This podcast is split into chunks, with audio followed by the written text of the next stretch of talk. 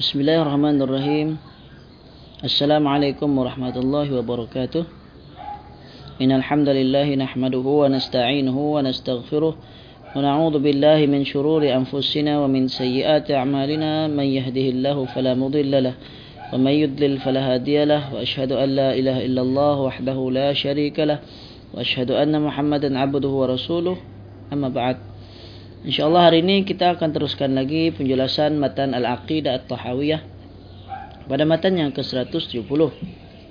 Berkata Al-Imam Abu Ja'far At-Tahawi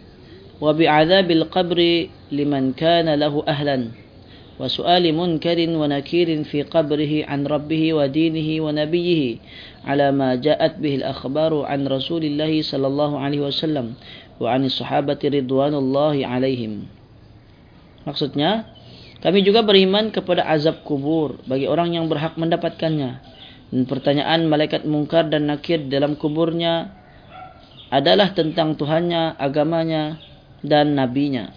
Sebagaimana khabar-khabar yang datang dari Rasulullah sallallahu alaihi wasallam dan juga daripada para sahabat yang mulia radhiyallahu anhum ajma'in. Okey.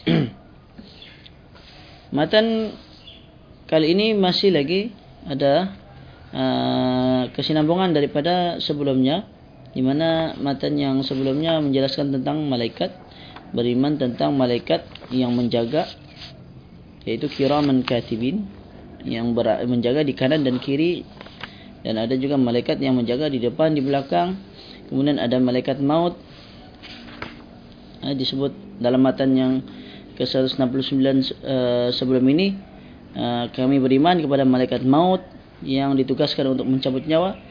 Kemudian uh, kali ini mata yang ke-170 berkenaan uh, malaikat mungkar dan nakir yang mana akan menyoal di dalam kubur. Apa yang disoal adalah tiga perkara. Pertama yang disoal an rabbihi tentang Tuhannya, ditanya tentang Tuhan man rabbuka wa dinihi. Ya. Uh, ma dinuka? Ya. Apa agama kamu? Wa nabihi ma nabiyuka. Apa nabi kamu? Siapa nabi? Siapa kamu? Siapa nabi kamu?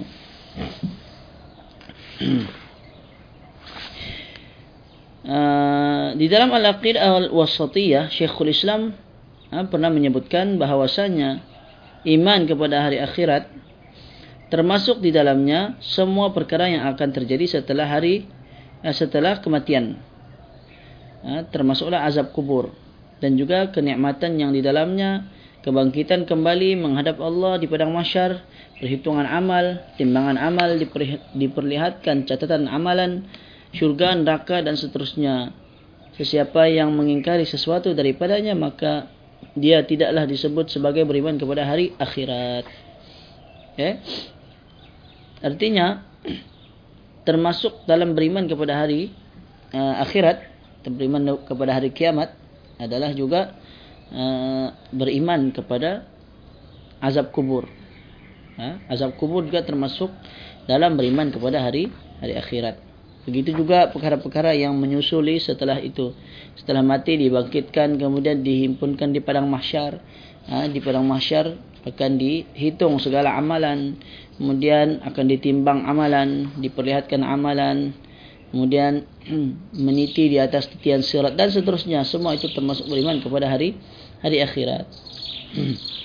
Hari akhir atau hari akhirat dengan segala perkara gaibnya tidak dapat kita masuki dengan akal dan fikiran kita. Yang dapat kita jadikan pegangan hanyalah Al-Quran dan As-Sunnah. Kita tidak boleh mengada tidak boleh mengada-ada atau mereka-reka dalam perkara ini dan kita tidak boleh berbicara tentangnya melainkan dengan dalil. Kubur adalah alam barzakh di antara dunia dan juga akhirat. Jadi antara dunia akhirat ada azab namanya azab uh, alam barzakh atau uh, alam kubur. Barzakh artinya adalah pemisah antara dua perkara. Allah Subhanahu wa taala berfirman wa min waraihim barzakhun ila yaum yub'atsun dan di hadapan mereka ada dinding sehingga hari mereka dibangkitkan. Surah Al-Mu'minun ayat 100. Okay, disebut di dalam surah Al-Mu'minun ayat 100 ini barzakh. Ada dinding pemisah. Yaitu pemisah antara dunia dan juga ha, akhirat.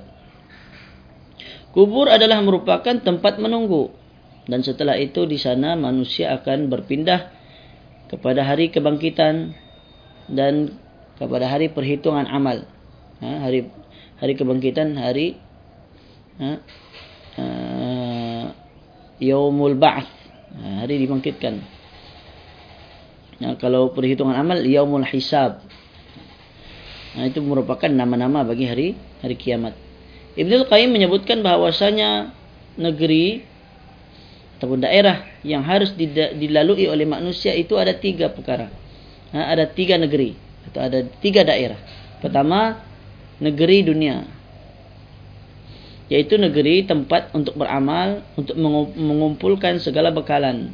Sama ada baik ha, ataupun yang mulia. Ha, jadi, dunia adalah merupakan tempat untuk kita beramal. Kedua alam barzakh ataupun negeri barzakh yaitulah negeri tempat beramal, tempat mengumpulkan bekalan. Eh, alam uh, yang kedua negeri barzakh yaitu tempat singgah sementara. Ha, yang kedua negeri barzakh atau daerah barzakh negeri tempat singgah sementara. Inilah sebabnya orang yang mengatakan untuk orang yang dikebumikan, dikuburkan tempatnya yang terakhir adalah sangat keliru. Ha, okay? Kata ini dalam pernyataan Ibnu Qayyim bahawa uh, ucapan orang yang mengatakan uh, kubur adalah tempat yang terakhir maka itu tidak tepatlah kerana kubur bukan tempat yang terakhir. Setelah kita dikubur kita akan dibangkitkan semula. Ada alam lagi uh, yang ketiganya yaitu negeri keabadian negeri daerah keabadian ha, yang kekal abadi ha, keabadiannya yang yang kekal yaitulah syurga ataupun neraka. Wa innal akhirata hiya darul qarar. Allah berfirman dalam surah Al-Mu'min ayat 39 dan sesungguhnya akhirat itulah negeri yang kekal daerah yang kekal al-qarar. Maka apabila mayat atau jenazah diletakkan di dalam kuburnya lalu ditutupi dengan tanah dan orang-orang pun telah beranjak darinya di mana dia dapat mendengar suara langkah uh, selipar mereka sebagaimana di dalam hadis maka rohnya dikembalikan kepada jasadnya. Inilah yang disebut dengan kehidupan alam barzakh yang tidak diketahui hakikatnya kecuali Allah Subhanahu wa taala dan Allah Maha Kuasa atas segala sesuatu. Setelah rohnya dikembalikan ke dalam rohnya dan dihidupkan dengan kehidupan lain maka dua malaikat akan mendatanginya lalu bertanya tentang tiga perkara. Tentang siapakah Tuhanmu apakah agamamu dan siapakah nabimu? Ini berdasarkan hadis riwayat Ahmad Abu Daud dan Al Hakim jika dia menjawab dengan benar maka dia telah berjaya dan beruntung. Dan lubang kuburnya pun menjadi kebun di antara kebun-kebun syurga. Kemudian di akhirat dia menjadi penghuni syurga.